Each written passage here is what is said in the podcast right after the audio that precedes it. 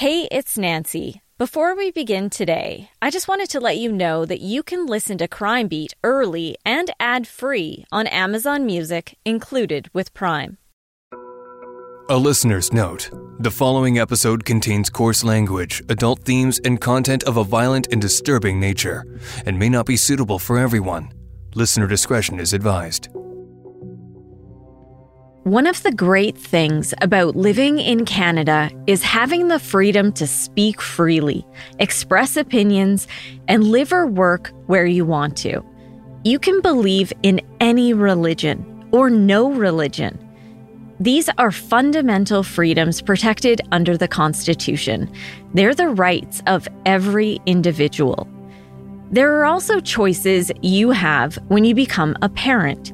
Decisions like sending your kids to school or homeschooling them. You have the choice on how to raise your kids, like the language they speak or the foods they eat. But when do those rights end? It's kind of shocking that we would have to deal with this with a case such as this in Canada. It's a question of degree. So draw a line and you say, this is what a normal prudent individual would do in all of the circumstances. And then as you go along the line, you're going to hit a point which is just a departure from what a normal parent would do. I'm Nancy Hixt, a crime reporter for Global News. Today on Crime Beat, I want to focus on the decisions parents make, and more specifically, on the moment a choice crosses the line. This is the story of John Clark.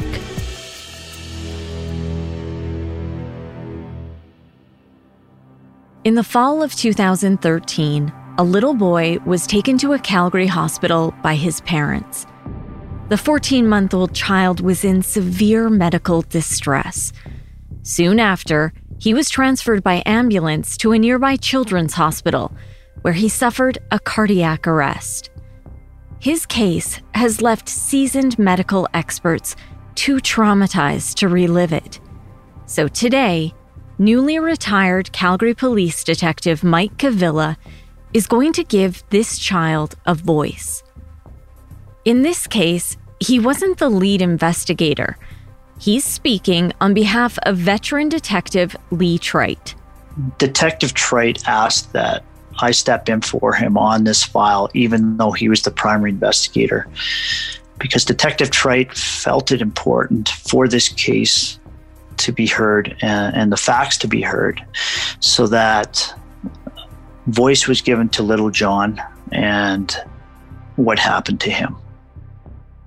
Myself and six other homicide investigators uh, worked very closely with Lee, and we worked as a team on this file uh, as we always do.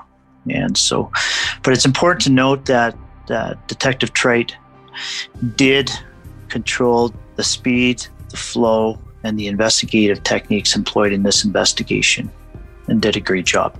Detective Mike Cavilla served with the Calgary Police Service for nearly 25 years. You'll remember him from the very first episode of Crime Beat. He was the primary investigator on the Meika Jordan case. He was recently awarded the Order of Merit of Police Forces by the Canadian Governor General that recognized his policing career of exceptional service. If you're a regular listener of this podcast, you know to expect a story about a crime that's been committed with a deep focus on the victims and the impact of that crime. Sometimes they're high profile cases, and sometimes they're cases that offer insight into aspects of the law that people aren't as familiar with, like today's story. At this point, I would normally take you back to go through childhood memories of the people involved in a story and let you know about the life of a person before they were impacted by crime. I'd love to be able to do that in this case to help paint a picture of who John Clark was and the family he came from. Unfortunately, there isn't a lot of information, but I will share what I can. John Wyatt Clark was born on September 21st of 2012. His parents, Jeremy and Jennifer Clark, opted for a home birth. Jeremy previously worked in construction, and Jennifer was a school teacher. But in November of 2012, both were unemployed and stayed home full time with John. They were both in their mid 30s at that time and lived in a duplex in north central Calgary. A look at their home revealed it was well stocked with healthy, whole foods, supplements, and numerous books on parenting and health. There were appropriate safety measures in place for young children, including child-proof locks on cupboards, and other potentially harmful substances were stored out of reach. On November 28, 2013, 14 month old John was taken to hospital. A nurse on triage at the Foothills Medical Center was first to see the child. She noted his toes were a dark color. He had dry, scaly, and red skin over his body, including his face. She deemed him in need of immediate medical attention and called a doctor to see him right away. John was at the triage desk in his mother's arms when he was first examined by the emergency physician. The doctor said the toddler was pale and appeared somewhat lifeless. His heart rate and temperature were low for a child his age. He carried John to a bed and assembled a team to try to offer medical assistance. Before I go any further, I need to warn you the details I'm about to share are really graphic. The doctor observed a rash on John's body, green discharge coming from one of his eyes, and several of his toes were turning black. The physician concluded the boy was critically ill, likely due to an infection, and he was in septic shock, so he could go into cardiac arrest. John was in dire need of specialized help, so he was rushed to the nearby children's hospital. The emergency room doctor rode with John in the ambulance. The doctor said without proper treatment, he didn't feel the child would make it. It took just minutes for John to arrive at the children's hospital. The emergency doctor there said he was pale, had difficulty breathing, and described his toes as almost purple. His vital signs were quite abnormal. Multiple trauma doctors and specialists saw and treated John. That night, he went into cardiac arrest. He was put on IV and placed on a ventilator. Hours later, he went into a second cardiac arrest. On November 29, 2013, at 12:47 p.m., less than 24 hours after his parents took him to hospital, John was declared dead. What led to this little boy's death? Police were called. Doctors felt there were red flags. Something didn't add up. Child abuse detectives started the investigation. And then, after John passed away, the homicide unit took over. So right after John died at 1247, we had a briefing at shortly after one o'clock, like 110. And that was at the Alberta Children's Hospital. We did our briefing there with child abuse and um, the homicide unit. And so child abuse briefed us on what they had learned so far, both from interviews and from the medical doctors. And it was the opinion that the child had, from the medical viewpoint, that the child had been neglected.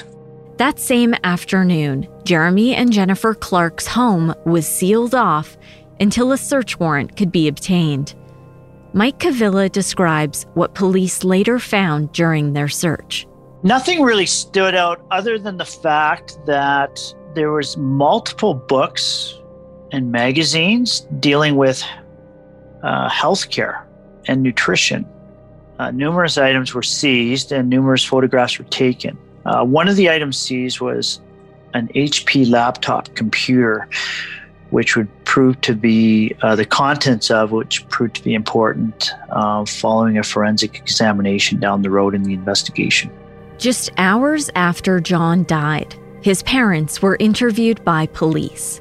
On November 29th, in the evening, I conducted a two and a half hour interview with the biological father of John, Jeremy Clark.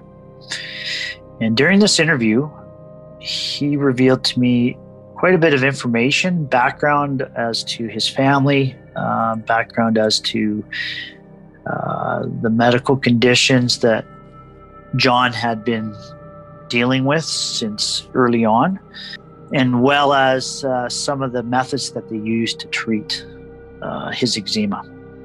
Jeremy stated that John had started getting eczema around the age of three months old, so very early on.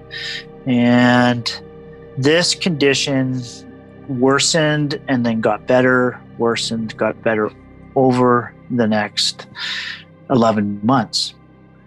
Jeremy, by his own admission, said that he did a lot of research on the internet in relation to different creams which he could use for eczema.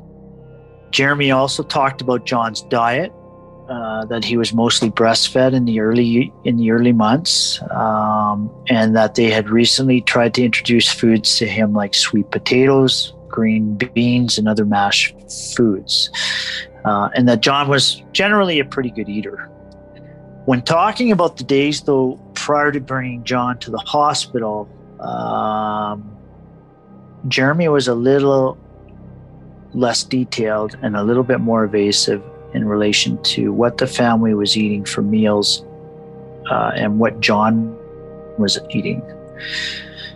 In relation to the toes, Jeremy stated that John started to have what he called a little black spot on his on his right foot, uh, and Jennifer had noticed uh, it as well while giving him a bath. Now, it's interesting that Jeremy says, when I asked him, when did you notice this? He says, it was the day that we brought John into the hospital, November 28th. So, did you notice it before? No. Okay. Bit of a red flag there.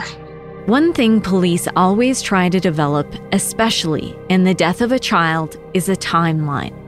I'll get more into that timeline in a bit, but the interviews with John Clark's parents were a starting point.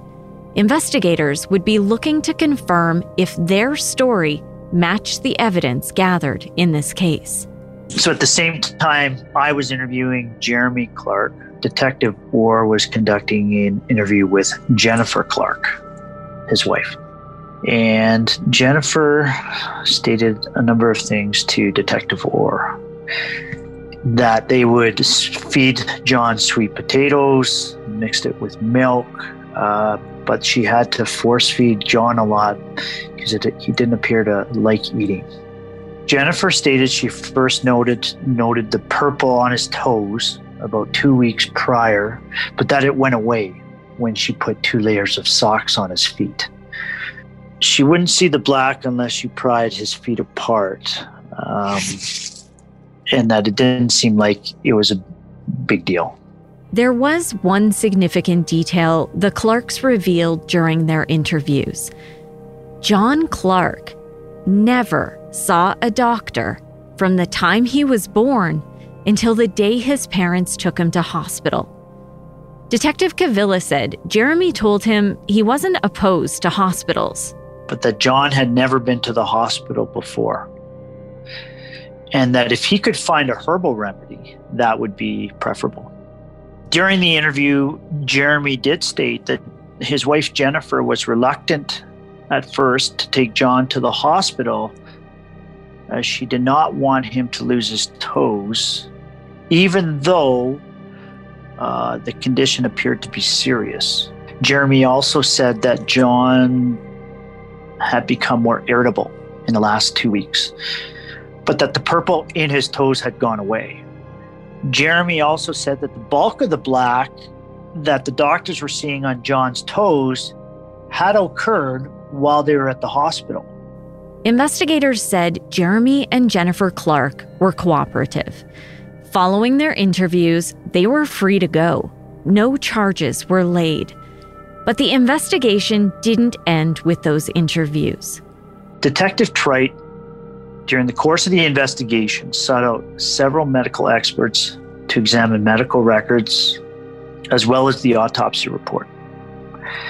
And these experts were from various fields. Detective Trite asked them to provide an opinion as to what the underlying causes of death were, as well as the time frame the important time frame which these symptoms would have appeared. The reason that Detective Trite did this was done to determine whether or not Jeremy and Jennifer Clark ought to have known to seek medical attention before they did. It was just over a year later before media were called to police headquarters where a staff sergeant from the homicide unit spoke about the case. The Calgary Police Service has charged the biological parents of a child who died in 2013. An autopsy was conducted on Monday, December 2nd, 2013. Following further tests, the cause of death was determined to be related to malnutrition.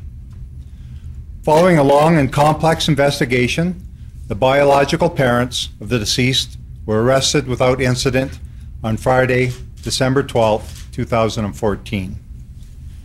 Jennifer Clark, 38, and Jeremy Clark, 34, from Calgary, have both been charged with criminal negligence causing death and failure to provide the necessaries of life. Uh, we consulted four experts to help us determine the manner and cause of death. Uh, that included an infectious disease specialist, a neurologist, a dermatologist, and a pediatrician, and it took time to get the results of their examination. What we can tell you is that the child was suffering from a staph infection that was complicated by malnutrition, and as a result, that infection was untreatable, and he died within 24 hours of being admitted to the hospital. Under the Criminal Code of Canada, it is a legal requirement for a parent or guardian to provide the necessaries of life. This is defined by the courts as food, shelter, care, and medical attention necessary to sustain life and protection from harm. I need to take a minute to explain a bit more about that charge failing to provide the necessaries of life. To do that, I turn to veteran lawyer Markham Silver. He's been practicing law for more than 30 years. He's done both prosecutions and defense work. I was appointed uh, a Queen's Counsel, and I'm also a sessional instructor at the University of Calgary Law School, um, where I teach uh, evidence and an advanced uh, criminal justice clinical course, as well as advocacy. Whenever I report on these types of cases, I get messages from people saying I'm mispronouncing the charge suggesting that it's necessities of life. It is, in fact, failing to provide the necessaries of life. So, so the charge of uh, failing to provide the necessaries of life is under Section 215 of the Criminal Code of Canada, and it is necessaries, not necessities. The concept is that this isn't something which is like just providing food, although necessaries of life does include providing things like food, shelter, clothing, medical attention, which is necessary to sustain life. And also, there's a duty to protect the individual from harm. So, necessaries of life doesn't just mean giving a person a peanut butter and jam sandwich. It goes beyond that, and it, it's a much higher thing than just saying, I'm providing one piece of this. In my 25 years as a journalist, I've only personally seen a handful of people charged with this offense. But all of the cases I've covered involved the death of a child. However, it is important to note there are other circumstances where this law can be applied. It can be laid in relation to the care of a child. It can also be laid uh, in respect to elders. Uh, it can be laid in respect to someone who is in detention. It can also apply to someone who's bedridden or someone with an illness who requires care. there's three things that you need to prove for this. And this is, a, again, something that most people don't recognize. The first thing, step one, is to provide uh, evidence that the individual charged was under a legal duty to provide the necessaries of life. So, again, this can apply to parents or police or people who have a duty to care for someone else.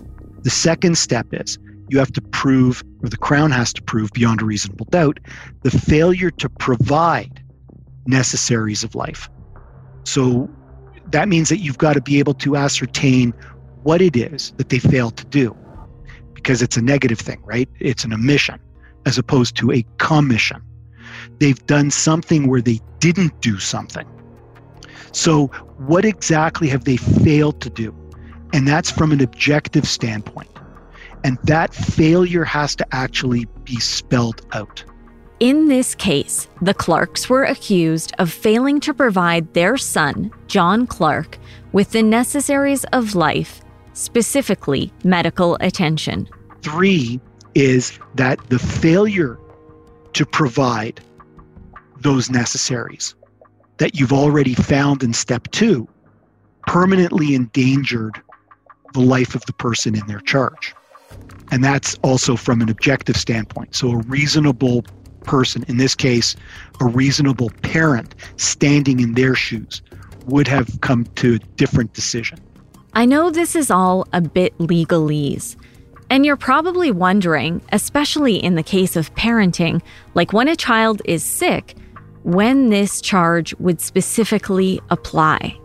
So, when you see as a parent that what you have done is not resulting in any benefit to the child, at that point, you might be in the position of saying that a reasonably prudent parent would go to the next step and say, I need some professional assistance on this. And that's why this section prevails because you're under a duty, which we can prove.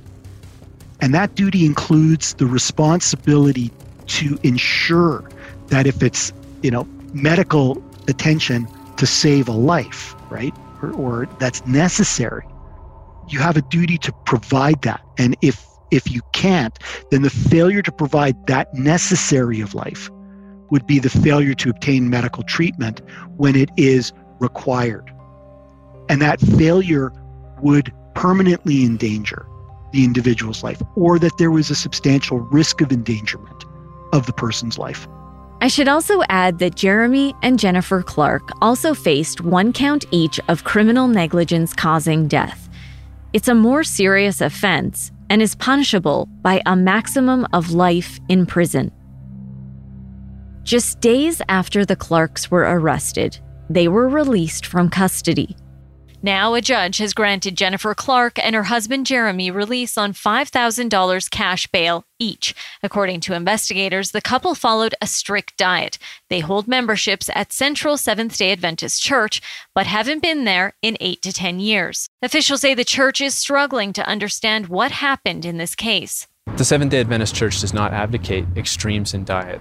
The health message of the Seventh day Adventist Church is a balanced, nutritional, uh, stable program that's been proven to be so over and over by cutting edge research. The Adventist Church owns and operates hundreds of hospitals and a university school of medicine. In this case, police say baby John had never seen a doctor. While out on bail, the Clarks are not allowed to be around any kids under the age of 14 without supervision. In October of 2018, nearly five years after John Clark's death, Jeremy and Jennifer Clark stood trial in front of a jury. It was only then we learned more of the child's history, but details were still limited. As the Clarks raised John without outside medical assistance, his medical history wasn't tracked or recorded in a manner that could be made available to the court. The jury heard he was born full term and started out in the 50th percentile for weight and in the 85th percentile for height, which means John Clark was a healthy weight and even a little tall for his age. In contrast, when he died, John was between the third and 15th percentile for weight and below the 0.1 percentile for height for boys his age, which means he was severely underdeveloped. At 14 months old, he could sit up, but was not yet walking or even crawling. Court heard John had a rash on his skin for most of his short life, which the Clarks believed was eczema. They said it would flare up when he was teething. They described treating the rash with creams without any beneficial effect. When he was finally taken to hospital, this rash covered 70% of his body. The prosecution alleged had the Clarks taken him to hospital, they would have learned it was malnutrition that triggered dermatitis, that led to a staph infection, sepsis, and ultimately John's death. Key evidence in the case came from a search of the Clark's home and a subsequent forensic examination of their computer. An expert in data retrieval from computers took the jury through online searches made on the Clark's laptop. On the same day little John was taken to hospital, several searches were made, including one for gangrene, cayenne as a treatment, and one for can cabbage leaves help gangrene. A day before, a search was made for a natural cure for wet gangrene. The expert testified there were several similar searches made in private search mode Here's Mike Cavilla with more on the other searches found on the Clark's computer. The forensic analysis showed that the word eczema appeared over 400 times as a Google word searched, first appearing on May 22nd, 2013. So a full six months prior to John being transported to hospital. During the trial, there were two critical issues how John presented when he first arrived at hospital, how he looked and how sick he appeared to be, and the actual cause of his death. The jury heard testimony from a long list of medical professionals, including those who saw and treated John at both hospitals. Several experts also offered opinion evidence on diagnosis, prognosis, and treatment of diseases in children. One specialist in pediatrics, microbiology, immunology, and infectious diseases told court John's platelet count was very low, and the way John presented was most likely sepsis related. He estimated it would take close to seven days or more to see the evolution of black toes, and said that doesn't happen in a day or two. He also said, given that John's growth parameters were small and his development milestones not appropriate for his age, he ought to have been seen by a medical doctor much earlier. Here again is former detective Mike Cavilla. So, this is not a situation where the child developed these problems overnight or even within days. This was a situation, according to the medical specialists at the Alberta Children's Hospital, that had been developing for months. And even by their own admission, both Jeremy and Jennifer stated that um, John had had eczema since the age of three months old, but they had been treating it um, since that age. Uh, but recently, things had kind of turned for the worse, if you will. A specialist in dermatology told court the necrosis he exhibited could happen quickly, but that John's hair was unusual and suggested a nutritional deficiency. His skin was flaky, and she noted the discoloration of his toes and that the tissue was starting to separate. A forensic neuropathologist also gave expert opinion, suggesting John had a small brain, which he attributed to malnutrition. Meanwhile, the accused in this case presented a different story. Jeremy and Jennifer Clark did not testify in their own defense.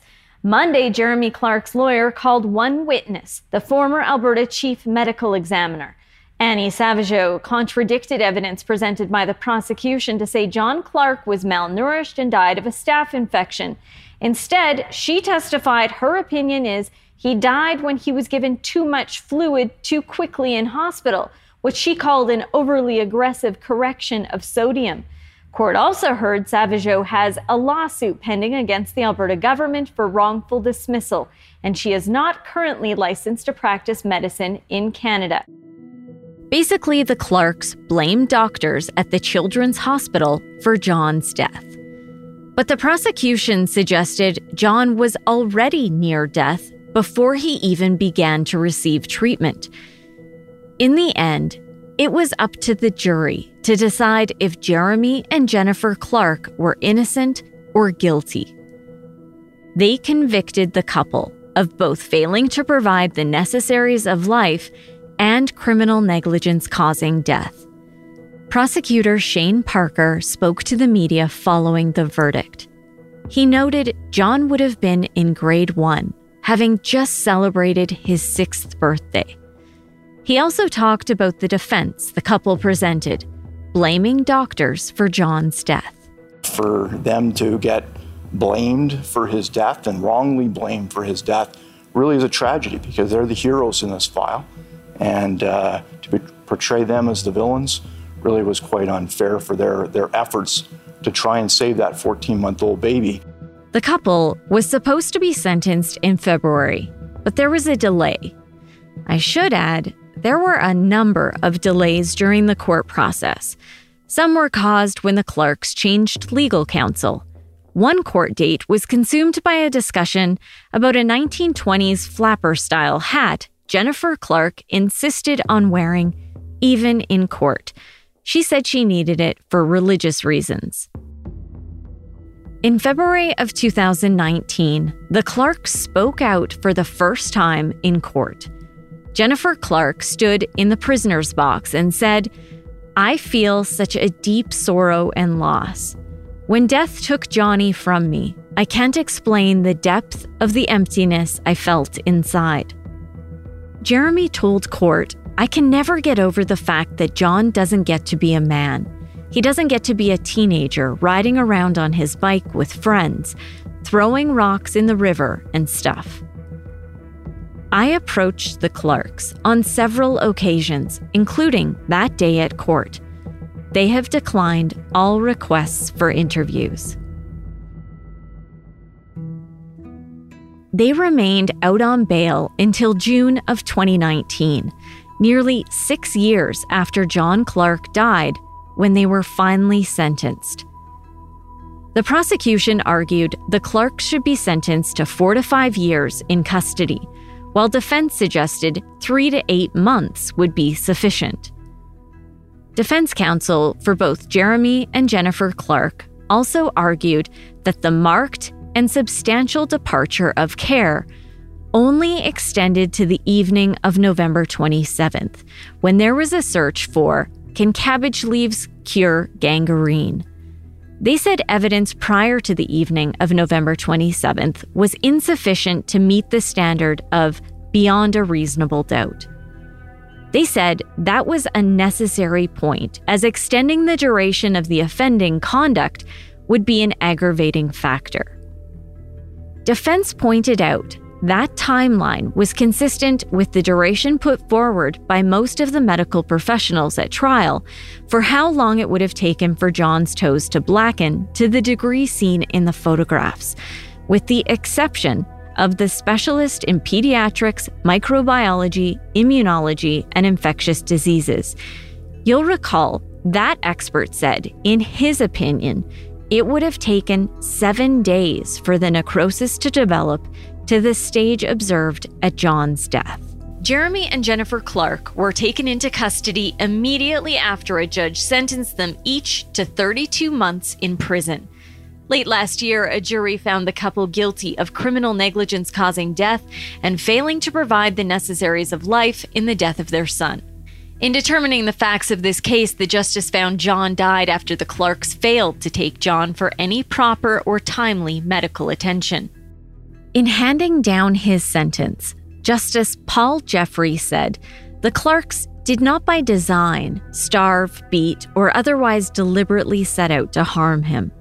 They always pursued healthy outcomes, yet their degree of disregard for John's trajectory and their degree of neglect revealed just how misguided and tragically misinformed they were as parents. The conduct constituted a marked and substantial departure from the standard of a reasonably prudent parent. Justice Jeffrey also noted he could not conclude beyond a reasonable doubt that the Clarks' offending conduct, their failure to seek medical treatment, was the sole cause of John's death, rather than the substantial contributing cause. Jeffrey said he was not satisfied beyond a reasonable doubt that proper and timely medical care for John while alive would have accurately identified his condition so that his death would have been avoided. The prosecution said they were disappointed with the sentence. Jennifer Cruz, the co crown on this case, spoke to me following the sentencing.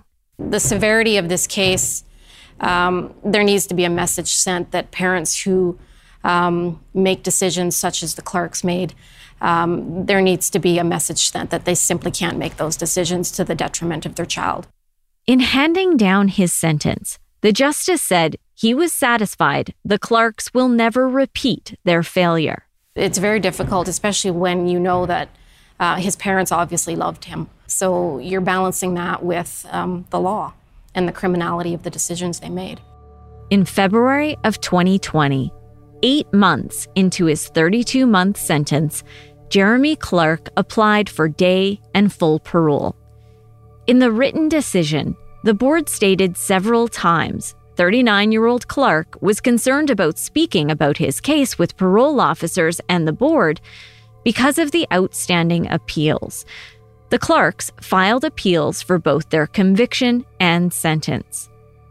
The board noted Jeremy Clark had no criminal history. This was his first and only offense.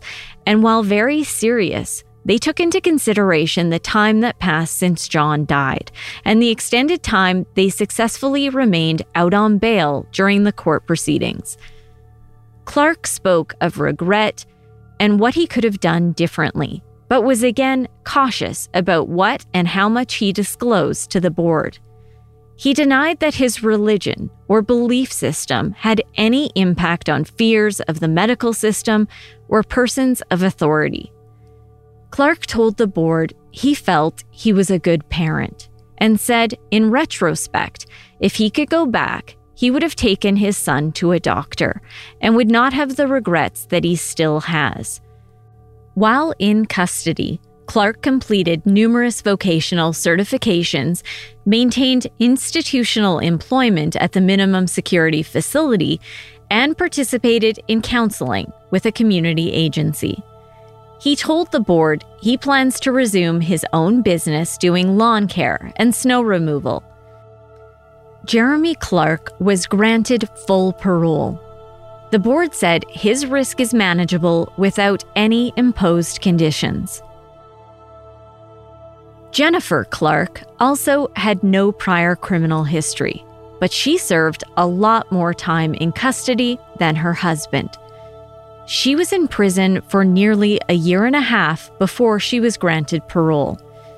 In the written decision, the board noted her version of events is not consistent with the official version and said she downplayed the severity of John's symptoms. The board also said her pending appeals made her less forthcoming. When she arrived in prison, she continued to maintain doctors erred in treating her son. She also disputed her case management team's assessment that she faced high levels of abuse and indoctrination during her marriage. Instead, she maintained her relationship with Jeremy Clark was respectful, healthy, and loving. I should add, Jeremy Clark acted as Jennifer's assistant for the hearing. He spoke to his wife's network of community support and said that things are all taken care of to allow her to start her studies. The board, also reviewed and considered a written submission from Jeremy Clark confirming a happy and healthy marital relationship and his continued support for Jennifer. The board said she served her time without incident. Jennifer Clark completed all programming in her correctional plan, but the board noted she continues to lack insight into the offense. And although she loved her son, the board said her flawed and distorted thinking contributed to his death. She was also found to demonstrate high levels of cognitive distortions and mistrust of the medical community, but told the board she regrets not getting a family physician involved and acknowledged had she done that, the outcome could have been different. While on parole, she's not allowed to be responsible or in the care of any children under 18 or any vulnerable person, regardless of age, without the prior written consent of her parole supervisor. Jeremy and Jennifer Clark lost the appeal of their convictions. The Alberta Court of Appeal unanimously dismissed them. As of the release of this podcast, they still plan to appeal their sentences, even though they're already out of prison. I reached out to each of the defense lawyers who have been involved in this case. And this is where it really helps to have media friendly lawyers.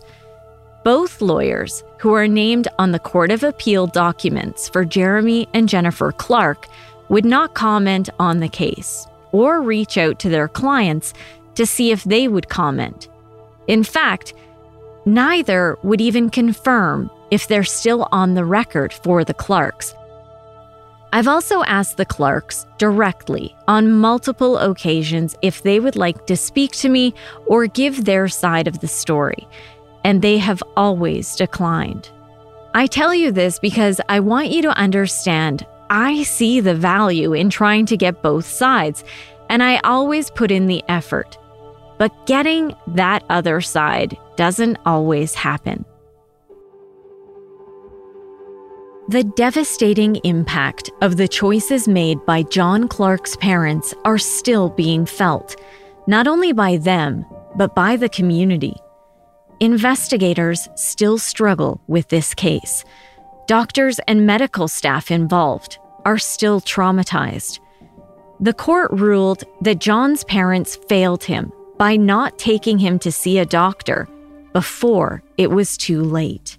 So, looking back on this case, and I'm speaking now as as both a, a parent and a retired investigator that this was probably one of the more shocking cases just because one doesn't expect to see this in Canada or in Calgary. It doesn't make any sense. Um, parents are responsible to provide necessary food, clothing, shelter, and medical care.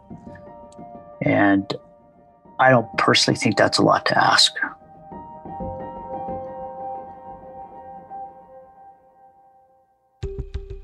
Thank you so much for joining me and letting me share John's story. Crime Beat is written and produced by me, Nancy Hixt, with producer Dila Velasquez. Audio editing and sound design is by Rob Johnston. Special thanks to photographer editor Danny Lantella for his work on this episode. And thanks to Chris Bassett, the acting VP of National and Network News for Global News. I would love to have you tell a friend about this podcast, and you can help me share these important stories by rating and reviewing Crime Beat on Apple Podcasts or wherever you listen. You can find me on Twitter at Nancy Hixt, on Facebook at Nancy Hixt Crime Beat, and I'd love to have you join me for added content on Instagram at nancy.hixt. That's N A N C Y dot H I X T.